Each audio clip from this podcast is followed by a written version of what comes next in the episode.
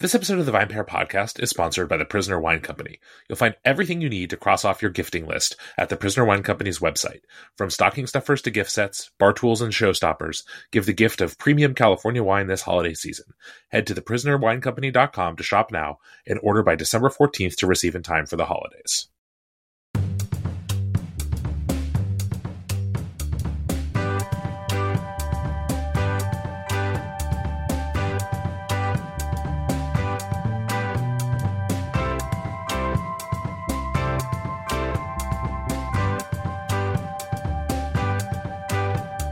From VinePair's New York City headquarters, I'm Adam Teeter, And I'm Joanna Sciarrino. And in Seattle, Washington, I'm Zach Geballe. and this is the VinePair podcast. I said that really fast. Have you had your cough afternoon coffee? I didn't have one today, I did. so I was trying to like just get it Cultivate going. it. Mm-hmm. Yeah, no, I had a morning coffee. Mm-hmm. You know, like a mid morning coffee. I was like, I can't do more than two. I still had to sleep. so you know. Yeah. But how are we doing? We're good. Yeah, we're good. We're Yeah. good. Awesome, Zach. What have you been drinking? So, you know, a few different things, but the highlight for me of late was a really interesting bottle of uh, sparkling Riesling from the Willamette Valley from Brooks Oh. Winery. Brooks. Yeah, we like Brooks. Nice, nice. Yeah, so it was uh, interesting to me because a I just I find sparkling Riesling interesting uh, in general, and it was an extended lees age, so like forty months on lees uh, before it was disgorged. So, um, you know, kind of sometimes with sparkling Riesling, as with still Riesling, uh, people can justifiably complain about just kind of like over the top acidity. Um, and so the lees aging, I think, gives uh, you know a, a way to kind of soften that a touch, add a little more body to the wine. Um, it was really delightful, but you know had a lot of a lot of wines of late. Um, you know, obviously with the extended Thanksgiving weekend a while back, had had some interesting bottles there too. But I feel like uh, you both have lots to share about this, so I'm going to keep mine brief. Joanna, what about you? What have you been drinking? Um, not too too much because uh, we are seemingly perpetually under the weather in my home. Again? Always. Um, but had a really delicious Hirsch Pinot Noir um, over the holiday, and then um, I think I found our new favorite local bar, which I'm really excited Wait, to where? report. It's called Charlene's. Never heard of it. It's on Flatbush Avenue, and um, it's a really great kind of like divey bar, but also cocktail bar. You guys like having a local, don't you? Yeah, It's called Charlene's. it's Charlene's. Yeah, and I had a great um like bourbon apple cider, hot bourbon apple cider there. That was good. And then this is something I wanted to mention to you guys that I thought was really interesting. Um, sometimes when I see my parents, they they report their like the drinking trends that they're seeing yeah, they want you to know. on Long Island. Yeah, like this is what people are drinking now. And my dad made us vodka martinis, Uh-huh. which is in my family's in my house, like just cold vodka. Basically, there's no vermouth in that yeah, martini. yeah, no, that's how most people drink it. But what what people are doing now is that they're adding a splash of tequila What? Where? Where are they doing this? on Long Island. I don't Where know. on Long Island? I guess they don't they don't call it Strong Island for nothing. Yeah, so uh, this was my parents called silver. It was a little splash of blanco. Yeah, so that uh, had that. What's it called? Just the martini with a splash of tequila? Oh, it's not called anything. What's it taste like? it tastes like tequila, right? Because it's just vodka.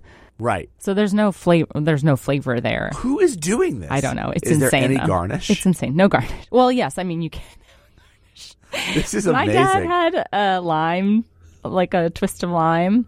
Um, I had Just some tell olives. your dad to drink straight tequila. He does. He likes that too. Guess I what? guess what trend. brands he likes too.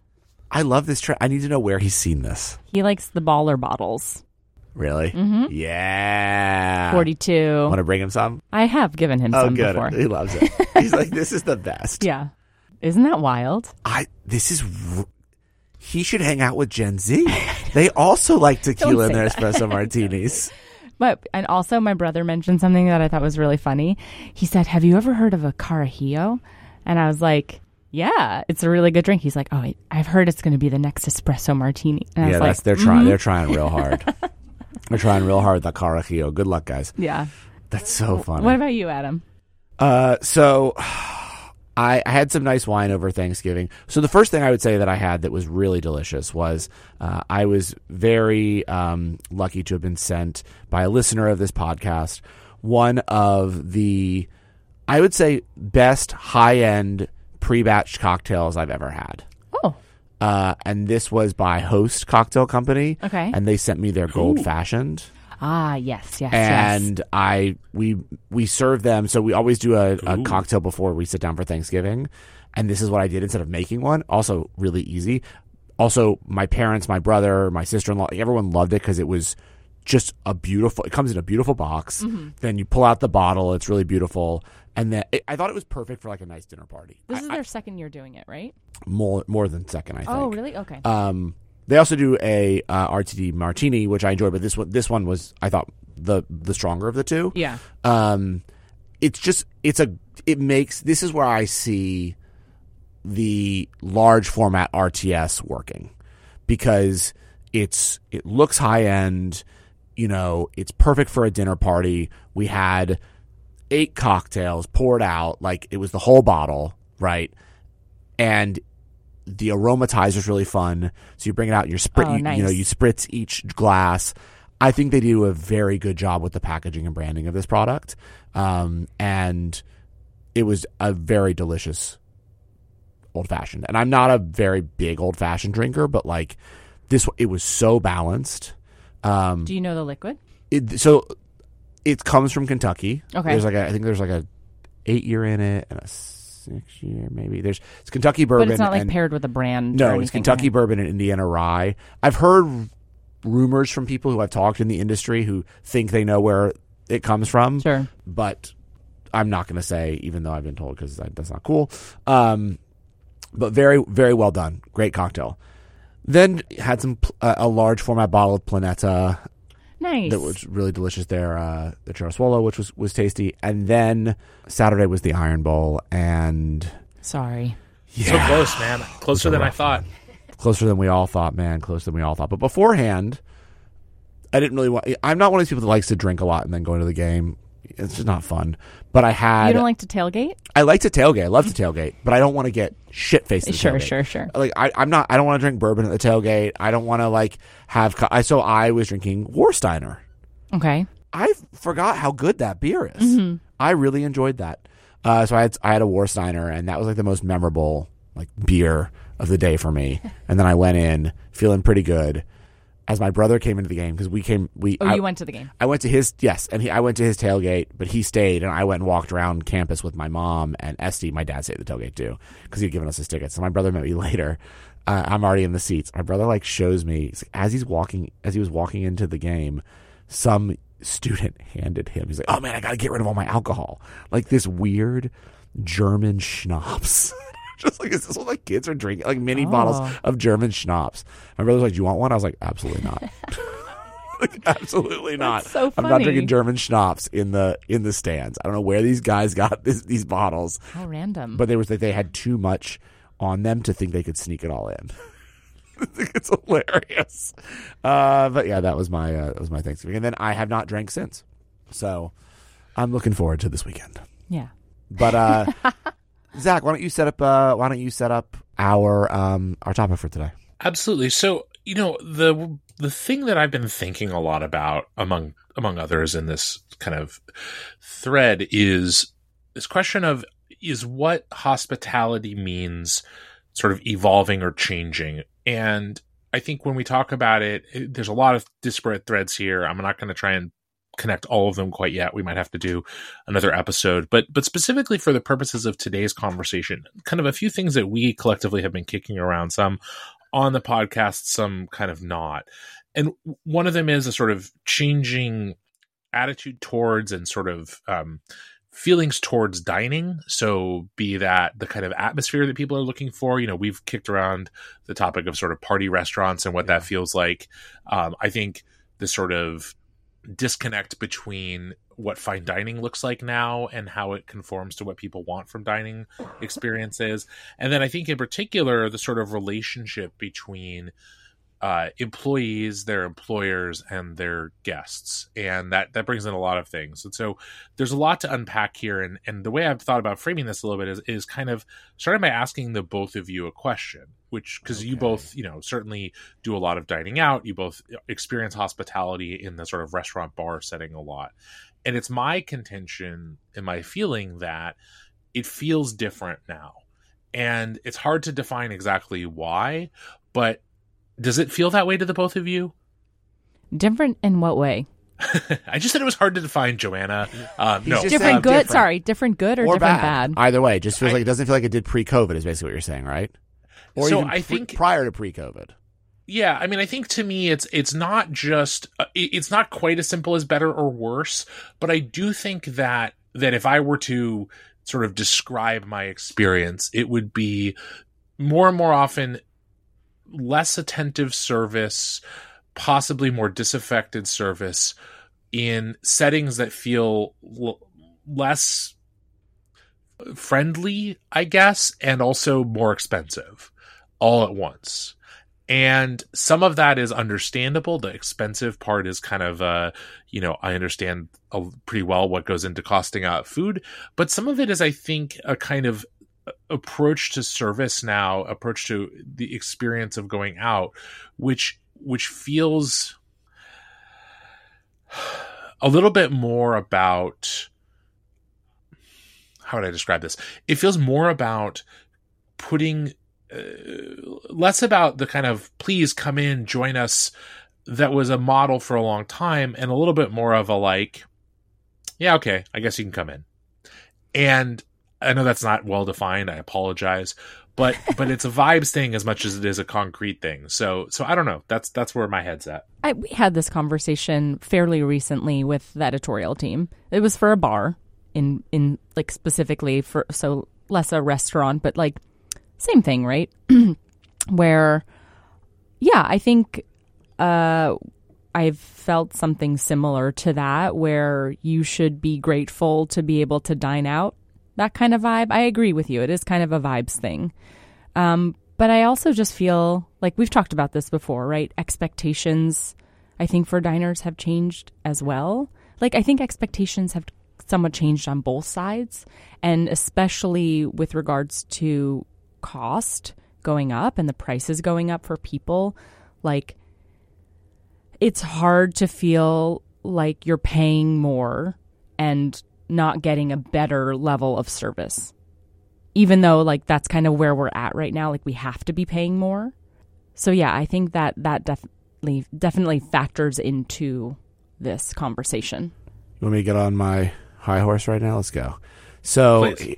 here's what I think. I think that it is different, and I think that there's a lot of causes at blame here.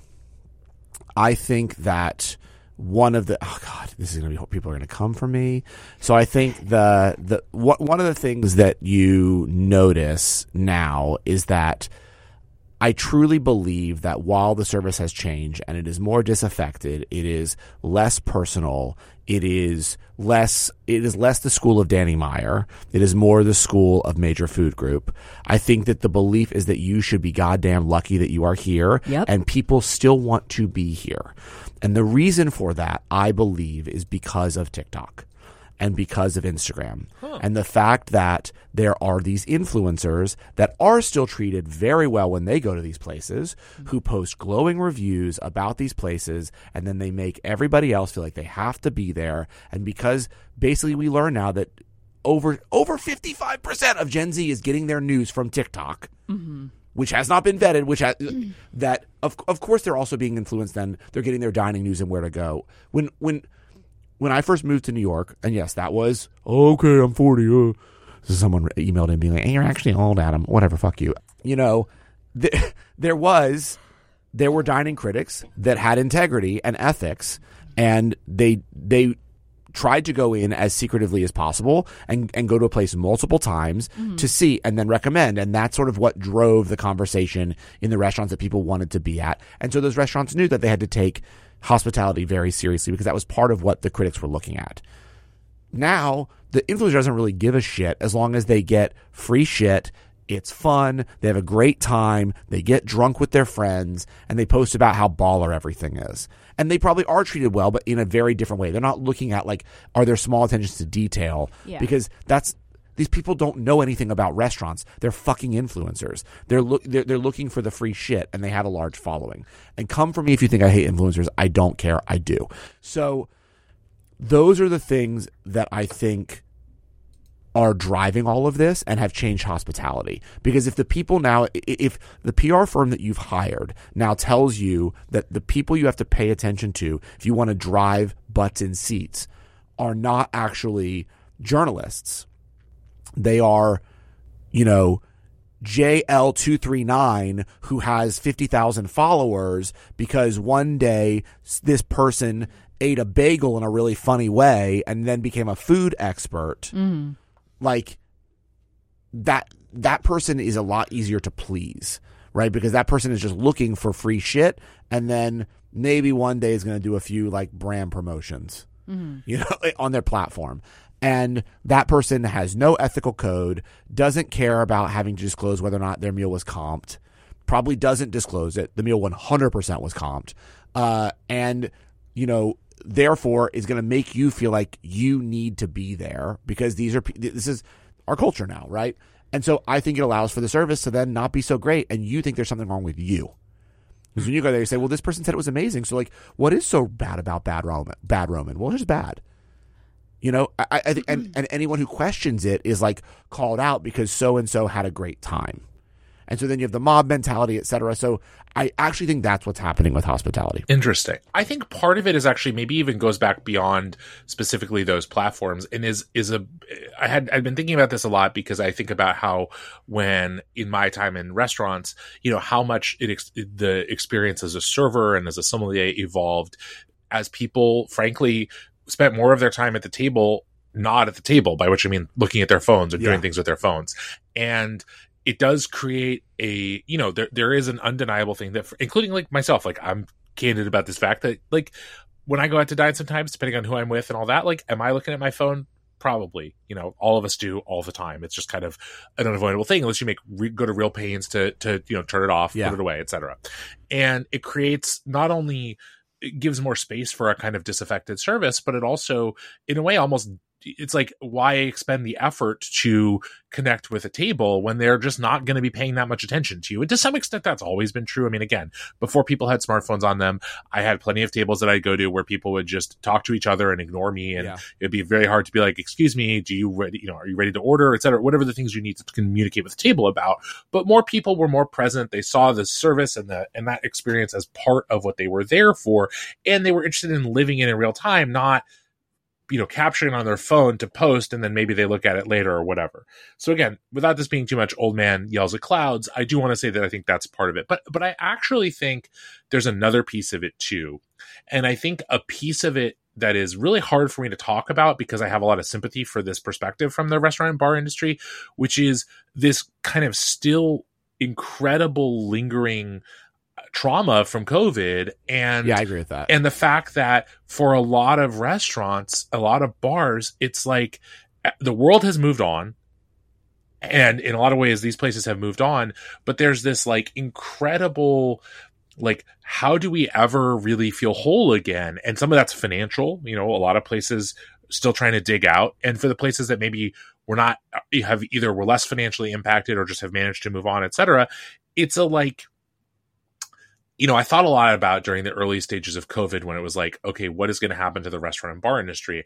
And I thought a lot about how the, you know, it was an industry that, like others, was completely kind of caught off guard by this idea that suddenly the entire industry would have to shut down for some amount of time. And obviously, the length of time for that varied depending on where you are, kind of operation you had, et cetera. But fundamentally, people it, it had never entered the the imagination of the industry as a whole, or even to very few people in it, that like uh, an outside force could cause restaurants, you know, nationally, globally, to close down for long stretches of time, and it, it's led me to this kind of thinking that like what restaurants and bars uh, lack in this country is what we all lack, which is kind of a social safety net, and that this this sort of feeling of like you know kind of like uh we got to get ours while we can you know you're fortunate to be dining here with us etc is not new to this era but a lot of what's driving it is i think a kind of like uh, uh this yeah this kind of like fr-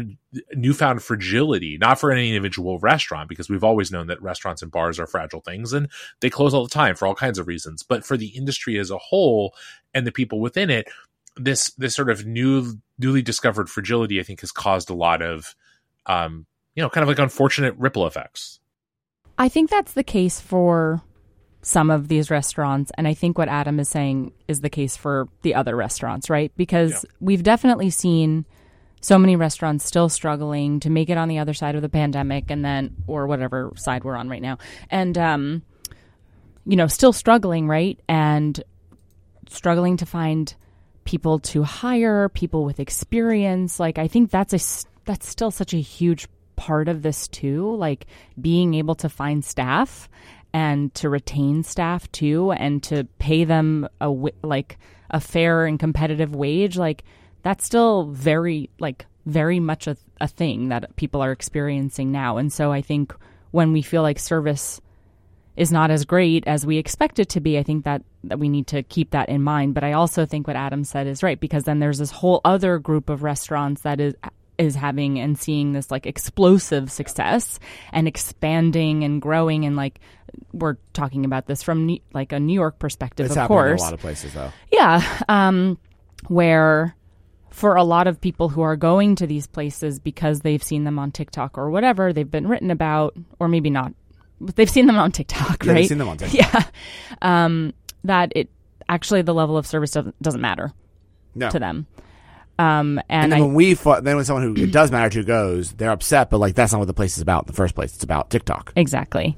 And so I think it's like for these bars and restaurants that are really just like they have this explosive success that they've made it to a point where they actually don't need to care about this like the quality of service that they're offering to their customers or whatever diners because they don't need to. Yeah. And I think that's that part is really unfortunate for right now. The other the other side of things I think you know, it is also unfortunate, but for different reasons. Yeah, and that's going to be trauma that's going to be there, I think, for a very long time. I also want to, to add, yes, I agree, but I also want to add that this is not the case for all restaurants, no. right? Like, we have all probably dined at places recently where the level of service has been outstanding. Yes, totally. And you can still find that, um, and some places are doing it well, but yeah. I, I tend to think, like, again, a lot, it's the places where service is outstanding for the most part, at least in New York, and this is based on no true, you know,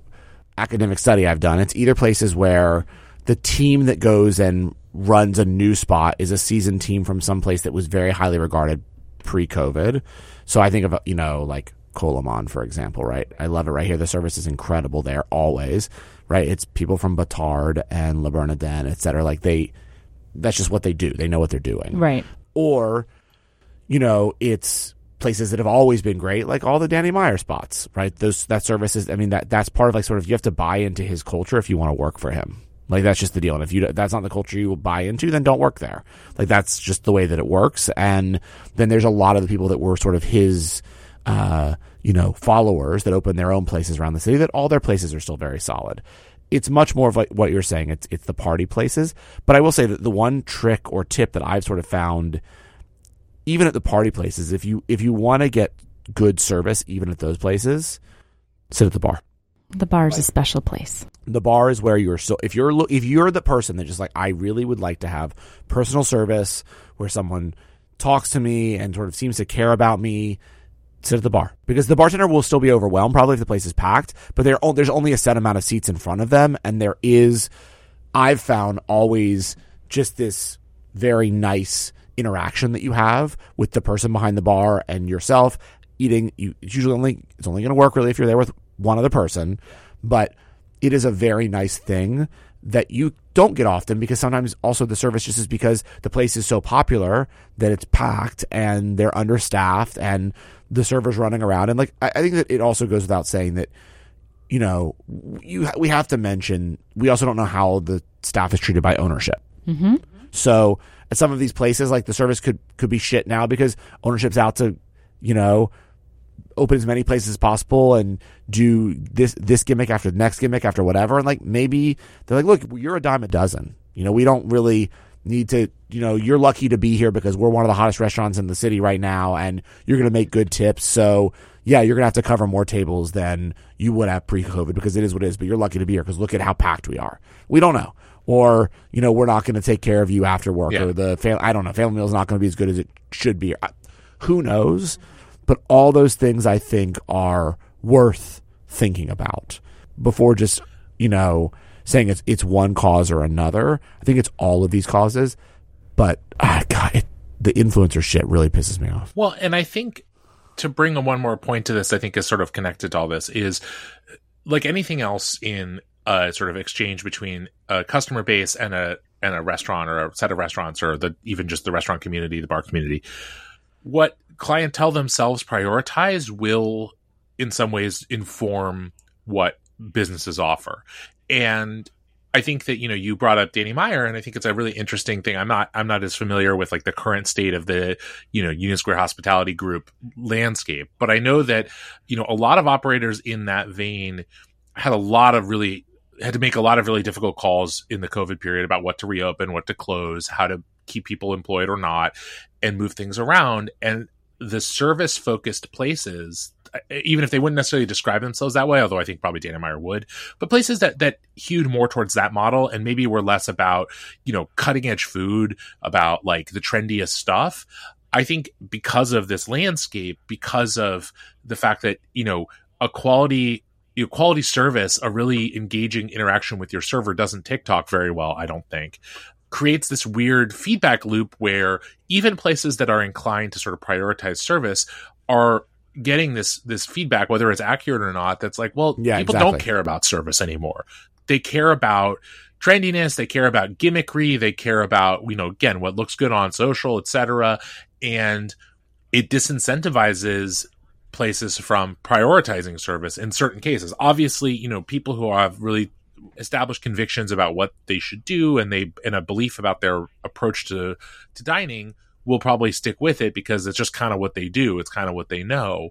But I think that what seems like the market is saying something in a way, what else are operators, whether they're new or otherwise, to do, but try and meet that demand. And again, I think that demand is distorted and maybe not super representative of the larger dining public, but it's yeah. what's easy to tap into. It's what's vocal. It's what's accessible.